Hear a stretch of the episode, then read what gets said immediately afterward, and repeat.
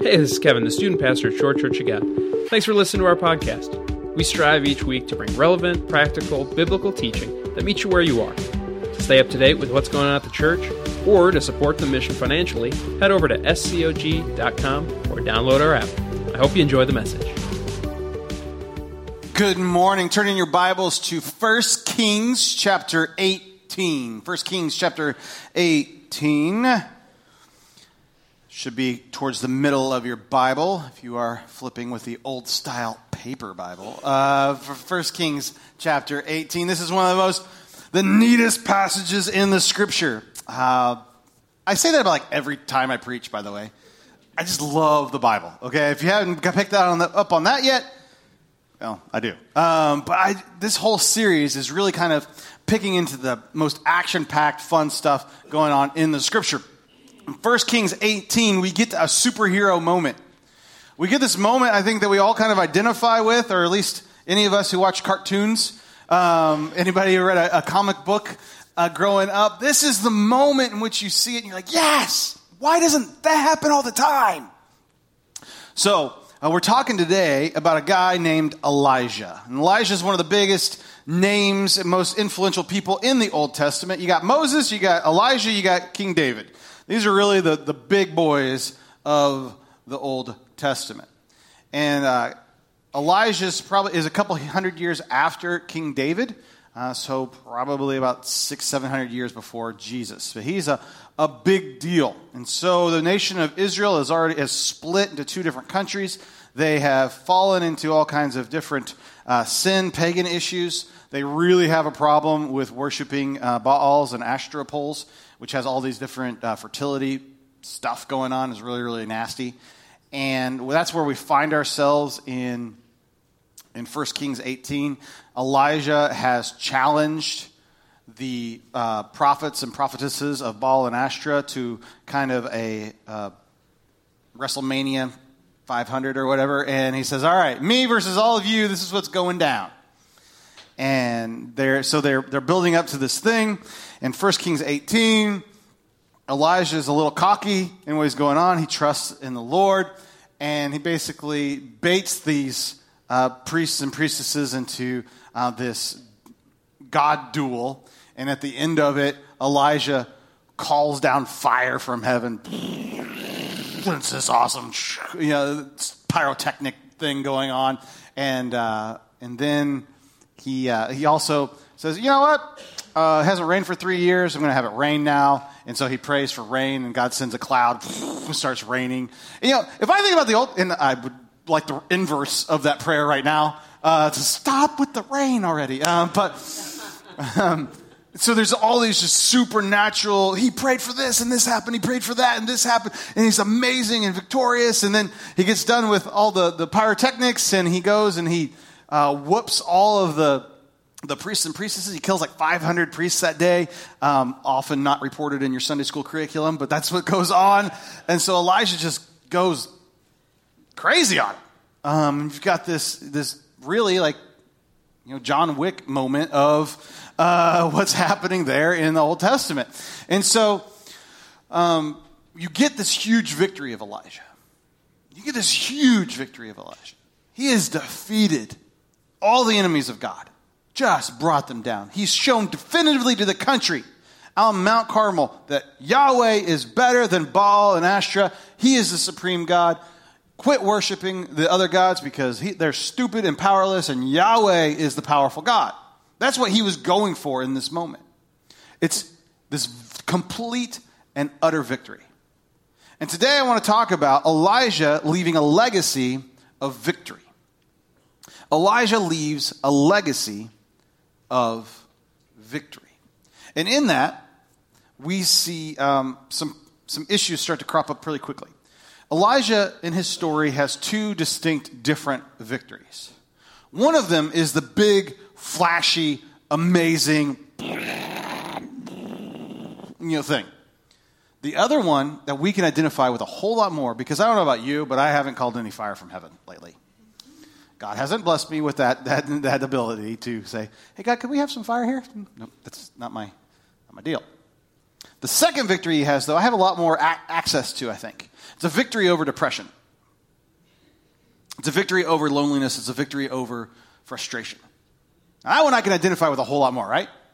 Maybe, maybe you guys identify more with the fire calling. I don't know, but, but I personally identify more with the feeling of loneliness and, and, and, and deprivation that Elijah goes through. Because after this huge victorious moment, Elijah's like, now, surely the people will turn. The king and queen will go, You're right, we were stupid. We're coming back to Yahweh. The exact opposite happens. The exact opposite. And so Elijah goes through this moment where uh, King, uh, Queen Jezebel sends a runner to him after he's killed all these people and after all this stuff's happened and the, the fire's fallen from heaven and says, Oh, you will be dead within a day. And she sits, sits ugh, sins is the word I'm looking for. Thank you. Uh, sends her goon hit squad after him. And so this hit squad is, is chasing Elijah down. And what Elijah does in response, he, he hears this and he just panics. Here he is on the, on the literal mountaintop experience, the highest spiritual high you possibly could ever have. I just called fire down from heaven. God granted that prayer, and what? But then all of a sudden, that twist happens where Ahab, who's a goofy king, Elijah stole all my priests and killed them all. And, and Jezebel goes, Oh, no, he didn't, and sends the goon squad after. And so in this moment, when she gets this, when he gets this message, his heart just breaks. They don't get it. I'm the only one. What can I do? If I called fire from heaven, what, what's the point of this? And so he goes from this highest of highs in this dissension of lowest to lows in a matter of hours. Right? No one here has ever experienced anything like that before, right? You have this huge victory, and then all of a sudden everything comes crashing down. Maybe, maybe you can relate with you just got the job, and then this happened. Or you just got this, and then that happened. Or you thought this was happening, and actually everything was eroding underneath you. Right? You just bought this house, and then you found out there's termites. You, you, whatever it is, um, like oh, that happens all the times in our, in our lives. We oh we got a good report from the doctor on this, and there's a car wreck on the way home.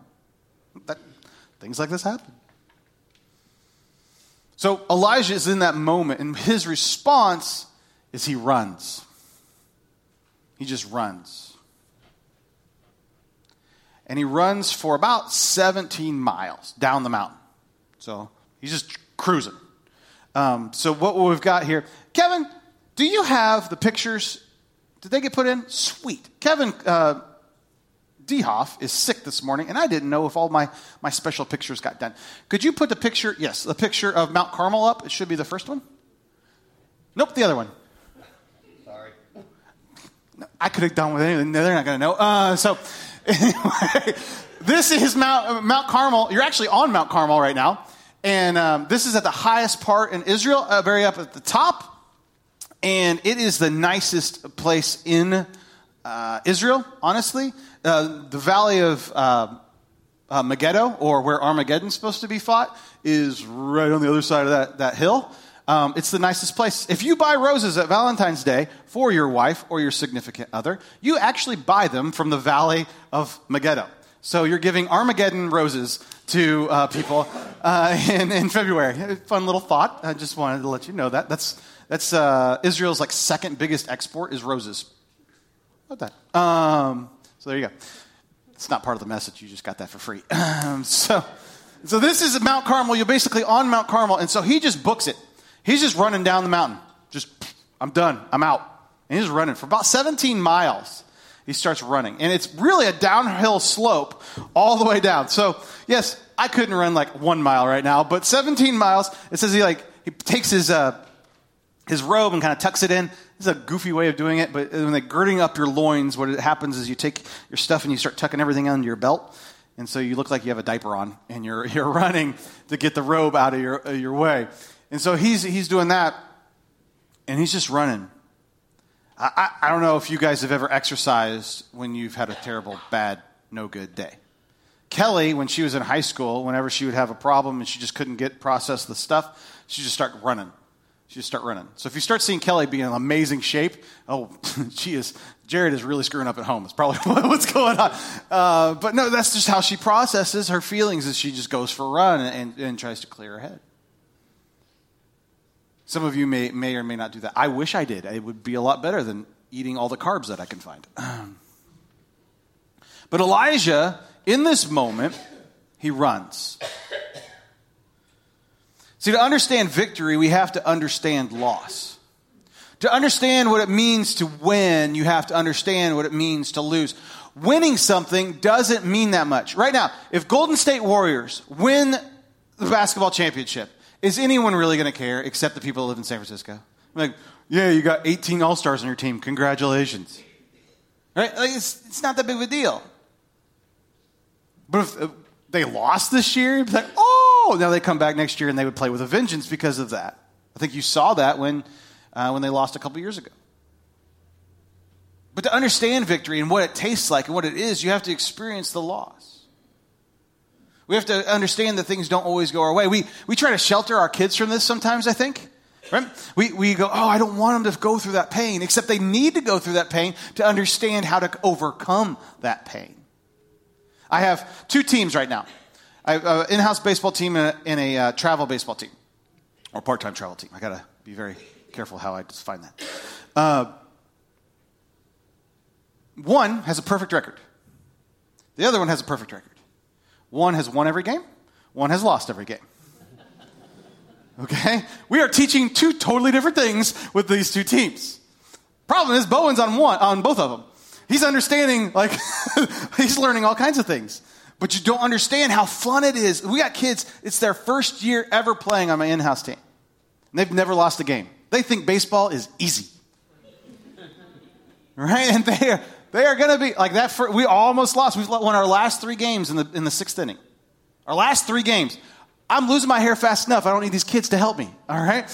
It's, it's all this. I had to take them apart. Hey, guys, we might lose this game. I think we can win, but we might lose this game. I don't want any tears. we got to process that. Losing's okay.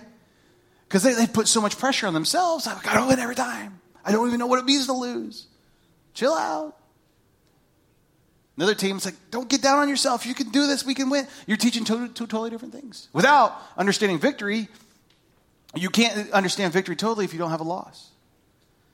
And I feel like in some of our, we're taught so much that if we're having victory, if God loves us, if everything's going okay, that we won't lose, that we won't have hardships in our life. Here is a man, Elijah, who understands what it means to call fire from heaven. And he experiences a devastating loss. And in this, and how he processes that, we start to see what victory really can look like. See, when we think we're lost, God chases. Elijah has booked it for 17, 18 miles to Beersheba. He's booked it. He finds a broom bush, the scripture says. Um, Elijah was afraid and ran for his life. When he came to Beersheba in Judah, he left his servant there, while he himself uh, went, still went on a day's journey into the wilderness. He came to a broom bush. I have no idea what a broom bush is. Probably something that you get brooms from. Um, sat down under it and prayed that he might die. You're having a bad day when you're praying that you're going to die. I had enough, Lord, he said.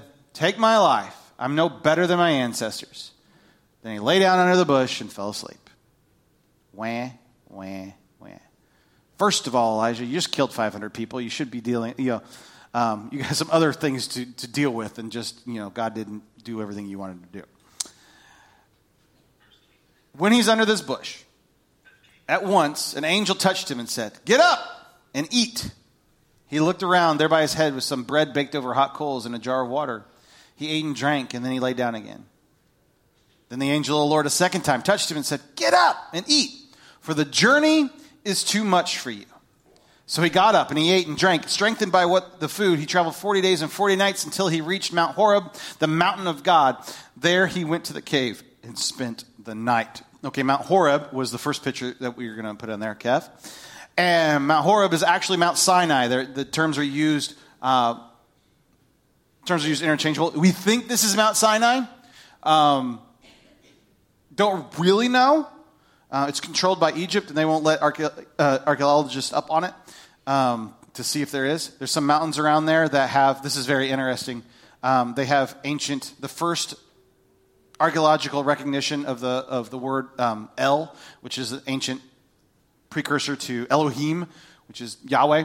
It goes by both names in the Bible, is in, found in, the, in silver mines in this mountain, which could, the really neat thing part of that is um, that we, when the Israelites were here uh, pre, um, during their slavery, they were kind of kept here before it got really bad and they started building things out of bricks and straw. They were probably used as slaves to mine the silver out of these things. So, out of the very mountain that they were used as slavery is the same mountain that God used to set them free and give them the Ten Commandments and, and do all that. This is pretty, pretty a reversal of you once were a slave here, now I make you my people here. You, that's pretty cool stuff. You get all tingly when you start thinking about that. At least I do. Um, so, this is Mount Sinai. He's running to Mount Sinai, he's running to Mount Horeb. That is where he is headed. But I want to call our attention to verse 7. The angel of the Lord came back a second time and touched him. Get up and eat, for the journey is too much for you. Now, I don't know if you need, I think you need to underline that in your Bible. You need to, to highlight it, whatever you need to do, you need to write it. Get up and eat, for the journey is too much for you when we try to do these things on our own, when we try to have victory over stuff like anxiety and depression and, and, loneliness by ourselves, guess what? The journey is too much for us. But when we allow God to be our sustenance, when we allow God to feed us, whatever that may look like, feed us in a time of our need with friendship or with uh, care, or however that, uh, that a shoulder to cry on, whatever that looks like, we get to go on that journey. Get up and eat, for the journey is too much for you. I can't do it by myself. I have to rely on God and His sustenance. Whether you're dealing with sick loved ones, whether you're dealing with a marriage, whether you're dealing with kids, whether you're dealing with jobs, whatever it is, get up and eat because the, the journey is too much just for you. It's not too much for me, being God. It's not too much for, for God, it's too much for you. And when we understand that it's too much for us by ourselves, is when we start, we turn the corner on having victory. Because once we're so consumed with ourselves, only I can do this. I've got to put it on my shoulders. I've got to make all the right choices. I've got to carry it. I got to do all this stuff. That just leads into a deeper and deeper and deeper and deeper and deeper into the performance based anxiety, crazy control, anger, issue stuff that just happens. And when we say the journey is too much for me, I've got to partake of God. And so he eats, drinks, and he goes for 40 days into the desert. He's traversing the whole history of Israel. Um, I'm backwards here. Mount Carmel is at the very north part of Israel. Mount Sinai is on the Sinai Peninsula, actually, probably pretty far down on the Sinai Peninsula. It's all the way down here. It's a long trip, it's not a fun trip. It's desert two thirds of the way. And that's where he's going. But I think there's something beautiful that's happening here. He's going from a place that, that God is, is known in Mount Carmel, where he saw God, but he's, he's lost this connection. He, he feels like God didn't show up, or maybe God isn't protecting him. He feels alone. He feels uh, distraught in this moment. And so, where he is headed is to a place he knows God has been faithful before. It's Mount Sinai. It's where the Ten Commandments were brought down. It's where the basis of the whole Hebrew religion comes from. He goes there and he hides himself in a cave on Mount Sinai. There's a lot to be taught to us in that. And when we feel the moment of defeat, when we feel the crush of loss, when we hurt, to hide ourselves in a place we know God has been before. I've met him here before, and he'll meet me again here. Whether that's, oh, I, I, talk to people a lot about journaling whatever's going on. I'm terrible at journaling, but I know it's powerful. I go back 10, 15 years and read a journal entry, and I'm like, oh my goodness, what a naive, goofy boy that was. But look how God showed up. I thought that was such a huge problem, but look how God showed up. Oh, I thought my life was over but God showed up. I thought I'd never be a pastor again. But God showed up. I had no idea how to be a dad, but then God showed up. Still have no idea how to be a dad. And in these moments, we start to see where we have been victorious in the past and how we are going to be victorious now, and how God will be faithful for us to be victorious in the future. Elijah had lost hope, and God provided. Elijah had come to the end of himself. He had been full of pride and full of, oh, look what we did. We called, I mean, how could you not be prideful? You called fire from heaven. I'm telling you, I'd be a little like, mm, mm, mm, touch me twice, fire from heaven. And then he loses all that pride and goes into a spiral of depression. And that's where God says, You know what, buddy? I haven't given up on you. I'm here for you. I still provide for you. When he's in the cave, the word of the Lord comes to him. What are you doing here, Elijah? I love it. I wish, I hope you guys can hear that the next time you're in a pity party. Like, let's just be honest, we all get the pity parties, right? When next time you're in a pity party and you're sitting there and you're crying and you're whining, I've had some of these lately. And I just want to, I hope your ears will be open to hear God say, What are you doing here, Kelsey? What are you doing here, Tom? What are you doing here, Tammy? What are you doing? Cranky. Know I love you, right? I, I want to hear that. I want you to fix it. All right. Hold on a second. This is what Elijah's doing, basically. All right. I see you. Oh, you think you're, oh, yeah, you're the only one ever to hurt. You're the only one ever to have some problems. Yep. You do realize these are my people that keep on, it's not about you. They, they, they're rejecting me. You, you understand? You don't understand that. Oh. So tell me how you created the world and they rejected you. Tell me how that you did everything for them and gave them honey and manna and everything and they rejected you. Oh, what? Oh, it is about me. Okay, okay, buddy. You just see that, that, that interplay going on here with Elijah. What are you doing here, Elijah? And Elijah has this moment where he just lays it all out. He starts whining to God. He says, You didn't do this. They want to kill me. I'm the only one left. And you've had that same prayer to God. I'm the only one. I had it this week. And he says, All right, buddy. When we lose our pride, victory is close. When we finally just bear it to God. God can handle our whining, by the way. I, I just want to be very clear with that. God can, handle, he, what he wants is us, unfettered, unsheltered, un, unshielded. He wants the true us. So if that comes out a snotty, whiny little two year old, you know what? He's okay with that. Because at the end of us acting like a snotty, whiny little two year old, we climb up his lap and say, Hold us. I'm very aware of a snotty, whiny little two year old right now. Got one. When we lose our pride, victory is close. And so this is how God reacts to it. The same way like a, a, great father or mother would is, all right, here we go. The Lord said, go out and stand on the mountain in the presence of the Lord, for the Lord is about to pass by. Then a great and powerful wind tore through the mountain, tore the mountains apart and shattered the rocks before the Lord, but the Lord was not in the wind. After the wind, there was an earthquake, but the Lord was not in the earthquake. And after the earthquake came a fire, but the Lord was not in the fire. And after the fire came a gentle whisper. And when Elijah heard it, he pulled his cloak over his face and he went out and stood at the mouth of the cave. What are you doing here, Elijah? And this is this moment of honesty. He replied, I've been very zealous for the Lord God Almighty. The Israelites have rejected your covenant, torn down your altars, put your prophets to death with the sword, and I'm the only one left. And now they're trying to kill me too. The Lord said to him, Go back the way you came. Go to the desert of Damascus, and when you get there, anoint Hazael, king of Aram also anoint Jehu, son of Nim- Nimshi, uh, king over Israel, and anoint Elisha, son of Shaphat, from Abel Meholah to succeed you as uh, a prophet. Jehu will put to death any who escaped the sword of Hazael, and Elisha will put to death any who escaped the sword of Jehu.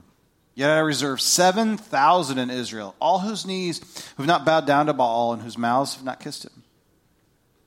Elijah comes face to face with God He says, You're not alone. There are others with you. I am with you. You're not only not the only one, but your job is to go anoint your successors. That you have a role to play, that you're supposed to mentor, you're supposed to, to pull alongside, you're supposed to. There's a whole new generation in which you're going to be empowering to change the world. You're not alone. There's 7,000 of you. Victory comes, victory with God means admitting you need others. But you don't have to do it by yourself. God shows them there's other people out there. And He shows us there's other people out there. We had a beautiful example. Um,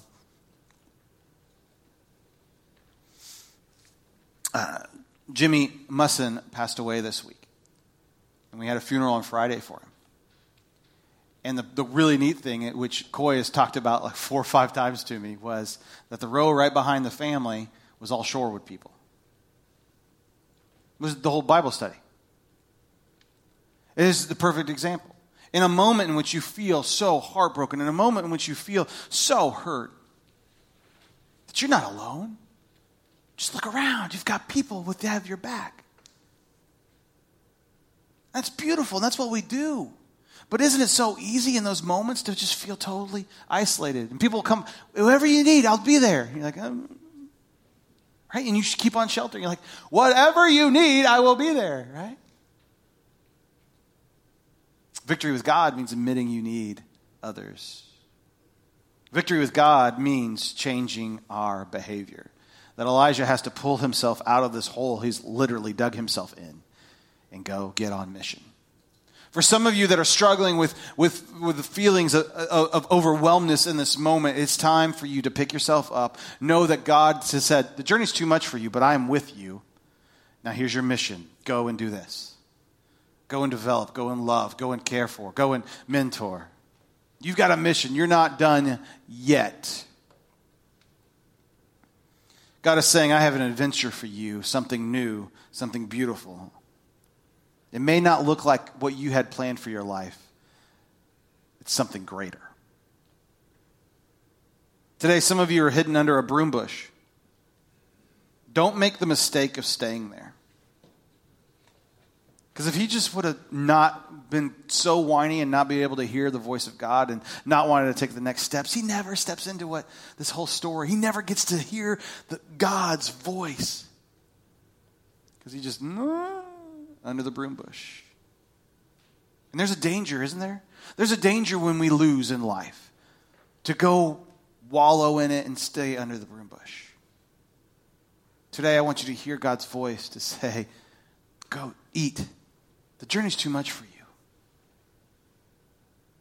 But I'm with you. And I love you. And there's something more for you. This morning, as we pray and the band comes up, I just want to think about what it means at our lowest of lows or our highest of highs to submit ourselves to God. What it means to say, God, I'm going through some stuff right now, and I'm pretty hard, uh, pretty hard-hearted. I'm pretty hurt. I'm pretty devastated in this moment. But maybe what I need to do in this moment is to submit my life to you. So, yeah, I know I had plans and they got uprooted. I know I had things and they got uprooted. I know I had a, a five year, 10 year, 15 year plan and that doesn't look like it's going to happen anymore. Maybe what we need to do is calm down enough to lay our lives in front of God. To wait out through the rushing wind, to wait out through the earthquake, to wait out, out through the fire, and listen for the still, small voice of God. He loves you and He has a plan for you plans to prosper you, plans to grow you. An opportunity for you to have a life that you've never thought possible before. That you can find the victory, yes, sometimes in the showy, but even victory, the more profound victory, in the victory over the losses, through those losses. Remember, just look at this scripture. Today, when I started preaching about Elijah, I bet, even if you've never come to church before, you probably heard an allusion to the still small voice of God. That's in that. That's what you've heard. The pyrotechnics, in the, in the, in the cloud raining and all that stuff, you're going, ah, I may have heard about that. But every single person in here has known about the still small voice of God. That's where that comes from. The, the victory that made history was the one out of loss, not the showy one. Let's pray. God, thank you so much for today. Thank you for this moment and thank you for this time. God, I ask you to reorient our lives. I know some of us in this room right now are going through so much pain, hurt, frustration. All we want to do is, is stay in bed in the morning or just cry it out. Some of us need to let go some of the rage that's been building in our hearts. Lord, I know we're, we're coming all kinds of different gamuts in that, all, all along the spectrum. Some of us are doing fantastic. Lord, that we would just see how we can have victory in you through all the different grades of loss. Whether that's family issues or work issues, whether that's future issues or future plans or disappointment we have with our children. God, that you would meet us, that we would hear your voice, that we would change our ways so that we can experience victory in you. In Jesus' name I pray. Thanks for joining us at church this week. We hope you enjoyed this week's teaching. If you have any questions or comments, shoot an email to office at scog.com. To continue to support our mission to reach, grow, and serve our community for Christ, you can give online at scog.com or through the app. See you next week.